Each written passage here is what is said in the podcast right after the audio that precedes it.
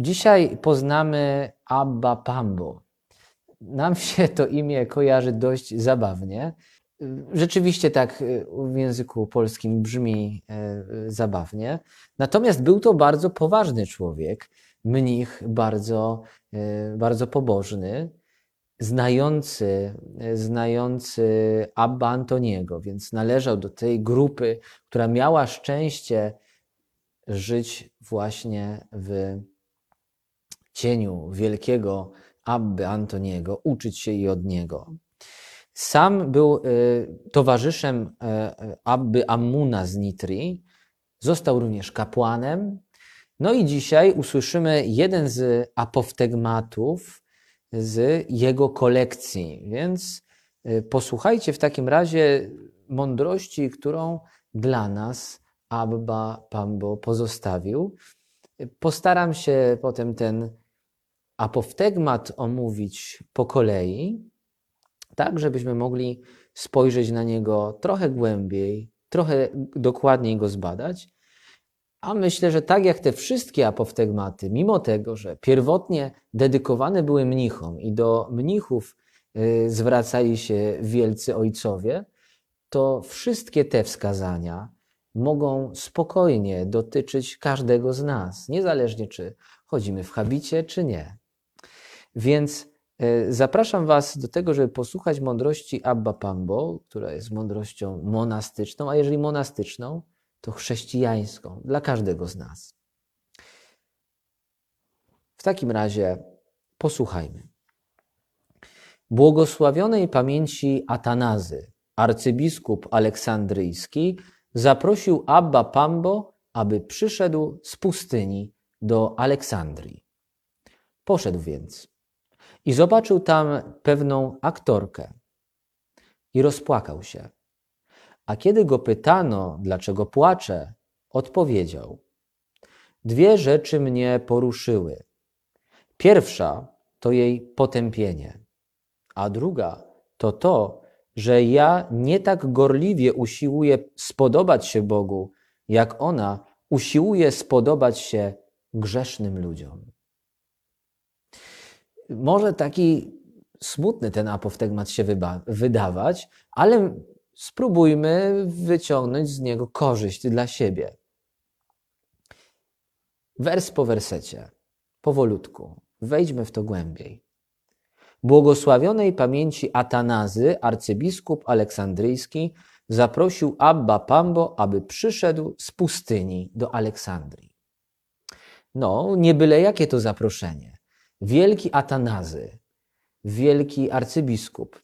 To jest postać, o której można by mówić tutaj osobną konferencję, osobnego live'a dedykować e, Atanazemu. Sam arcybiskup wzywa z pustyni Pambo, aby przyszedł do miasta.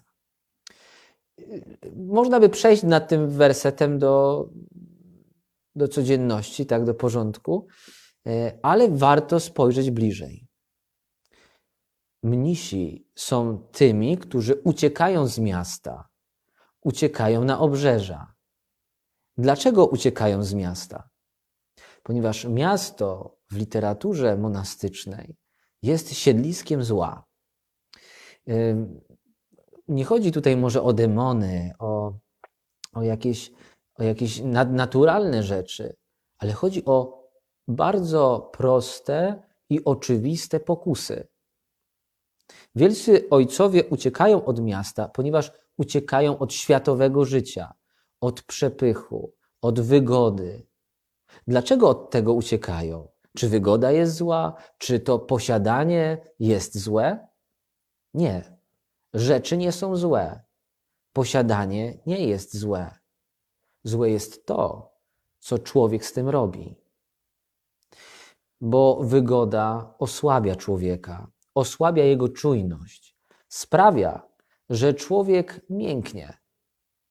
Nie ma co pobudzać go do walki. Nie ma co mobilizować go do tego, żeby stawał się mocniejszy, twardszy, wytrzymalszy, a życie tego od nas wymaga. Więc mnich ucieka stamtąd, bo boi się, że w takiej wygodzie życia sflaczeje. Miasto to też szybki styl życia. Może tamto miasto nie było tak szybkie jak nasze miasta. Nasze miasta są już hiperszybkie. I wszystko dzieje się w mgnieniu, w mgnieniu oka. Natomiast y, już wtedy to miasto było czynnikiem, które rozpraszało. Sprawiało, że człowiek mógł łatwo popełnić hamartia, czyli grzech, czyli łatwo mógłby chybić celu, który sobie postanowił. Bo tym właśnie jest grzech. Grzech jest chybieniem celu.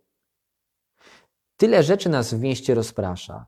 Zobaczcie, kiedy wchodzimy dzisiaj w miasto, yy, przyciągają nasz, nasz wzrok billboardy, yy, reklamy, tyle kolorowych rzeczy, ludzi chodzi wokół. Niełatwo być skupionym na tym, co rzeczywiście istotne. Łatwo jest się za to wciągnąć w życie światowe, które samo w sobie nie jest złe, bo ani kino, ani teatr, ani zakupy, ani park rozrywki to nie są złe rzeczy. Tylko one sprawiają często, że zapominamy o innym świecie, o świecie ważniejszym. Wydaje mi się, to jest taka moja osobista obserwacja, że dzisiejsza kultura popularna przypomina jedną wielką sypialnię. Jest tworzona po to, żeby usypiać ludzką czujność, żeby nie zadawać sobie trudnych życiowych pytań: gdzie zdążam? Jaki jest sens mojego życia? Jakie mam cele i wartości? Po co się nad tym zastanawiać? Kiedy człowiek się nad tym zastanowi, będzie musiał coś zmienić w swoim życiu. Będzie musiał się czasem zmartwić, że nie robi tak, jakby chciał. Będzie musiał troszeczkę mm, zmienić, y, coś zmienić w swoim życiu, a to wszystko jest trud, a to wszystko boli, a to wszystko wymaga wysiłku, a wysiłek jest fe wysiłku się nie lubi. No i okej, okay, ja też nie. Ale on jest potrzebny. To jest tak czasami jak gorzkie lekarstwo, które należy przełknąć, aby wyzdrowieć i żyć. Więc to jest miasto. I ciekawe, Abba Pambo w posłuszeństwie biskupowi przychodzi do miasta na jego wezwanie, do miasta, od którego uciekał. Więc tutaj zobaczcie, już ten pierwszy werset, który się wydaje neutralny, ile on za sobą niesie znaczenia. Ile on ze sobą niesie znaczenia. Y, dobrze, wejdźmy w tekst jeszcze dalej, spróbujmy go zbadać jeszcze głębiej. Poszedł więc Abba Pambo do miasta i zobaczył tam pewną aktorkę. I tu się zatrzymajmy po raz kolejny nie jest to bez znaczenia, że autor apoftegmatu pisze o aktorce. No, my dzisiaj pewnie każdy z nas przed oczami ma jakąś e, cudowną aktorkę. Emily Blunt, e, Emily Clark, no i tak można by wymieniać. To są te, które gdzieś tam najbardziej w mojej głowie utkwiły. Natomiast, e, natomiast pewnie każdy z Was ma swoją plejadę gwiazd. Ale wtedy aktorka to jeszcze co innego. Często aktorzy byli związani z misteriami kultów pogańskich. Sam, samo przedstawienie było e, włączone w kult jakiegoś Boga, misteria ku czci jakiemuś Bogu. Więc aktor był kimś, kto uczestniczył w tym kulcie, więc był skalany oczami Abba Pambo i innych chrześcijan właśnie kultem pogańskim. Aktor, y, aktorka to też y, było, był to zawód, była to profesja, która była często powiązana czy, czy kojarzona z prostytucją. Więc aktor to nie był ktoś, kogo można by stawiać e, na piedestale i komu można by wrzucać na billboardy zobaczył aktorkę, która wiodła takie, a nie inne życie grzeszne. Co ciekawe, e, właśnie na przykład we wskazaniach dla katechumenów czyli tych, którzy przygotowywali się do chrztu w pierwszych wiekach chrześcijaństwa, było powiedziane, że trzeba uważać właśnie na aktorów, e, na, ponieważ no, są związani z tymi kultami. E, dobrze. W takim razie wejdźmy dalej. Miejmy to wszystko e, w pamięci, myśląc właśnie o, o tym, dlaczego Abba Pambo się rozpłakał. Bo właśnie czytamy w kolejnym zdaniu. Zobaczył tam pewną aktorkę i rozpłakał się. Zaczął jej żałować. Zaczął, no i właśnie. A kiedy go pytano, dlaczego płacze, odpowiedział: Dwie rzeczy. Dwie rzeczy mnie poruszyły. Pierwsze to jej potępienie.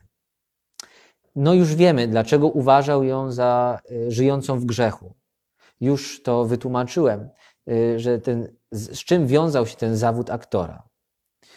Ale druga rzecz wydaje się jeszcze ciekawsza. A druga to to, że ja, Amba Pambo, nie tak gorliwie usiłuję spodobać się Bogu, jak ona usiłuje spodobać się grzesznym ludziom. I to jest dla nas świetna nauka, bo można spojrzeć na człowieka, którego uważamy za grzesznego, słabego, jakoś go ocenić i wyjść tylko z taką nauką. A, hmm, czyli on jest grzeszny, czyli on jest gorszy niż ja. Zobaczcie, pozostajemy na poziomie faryze faryzeusza. Nie o to chodzi, żebyśmy patrząc na drugą osobę, gorszyli się nią, wyciągali wnioski co do jej potępienia, czy wyciągali wnioski co do tego, jak ona teraz ma żyć, tylko Abba zwraca uwagę na to. Popatrz na tą osobę, która wydaje ci się, że wiedzie życie grzeszne. I zobacz, czy ty jesteś tak gorliwy w życiu dobrym, jak on, ona w życiu złym. Zobaczcie, Abba Pambo, wyciągając, e, patrząc na osobę, która jest grzeszna, nie prawi jej kazań, nie potępia jej, ale odnosi jej sytuację do własnej. Co ja mogę zrobić? To, co zrobi ona, to już jest w, pewien, w pewnym stopniu jej sprawa. To znaczy, mogę jej jakoś zwrócić uwagę, mogę coś powiedzieć, braterskie upomnienie jest ważne i ważne, jak się do niego podchodzi, jak się je robi. Bo czasami upominając, co już mieliśmy tutaj w apoftegmatach, można kogoś bardziej zdołować niż uratować. Natomiast Abba Pambo mówi: spójrz na siebie. Czy ja jestem tak gorliwy w dobrym, jak ona w byciu złym? I tutaj mogę coś zrobić, i tu mogę coś zmienić zmiana zaczyna się ode mnie, nie od tej drugiej osoby. Czujecie to? Nie? To, to jest pozytywne myślenie, to jest dobre myślenie, bo tak bardzo chcielibyśmy zmienić innych. A my? A co z nami? Właśnie. Co z nami?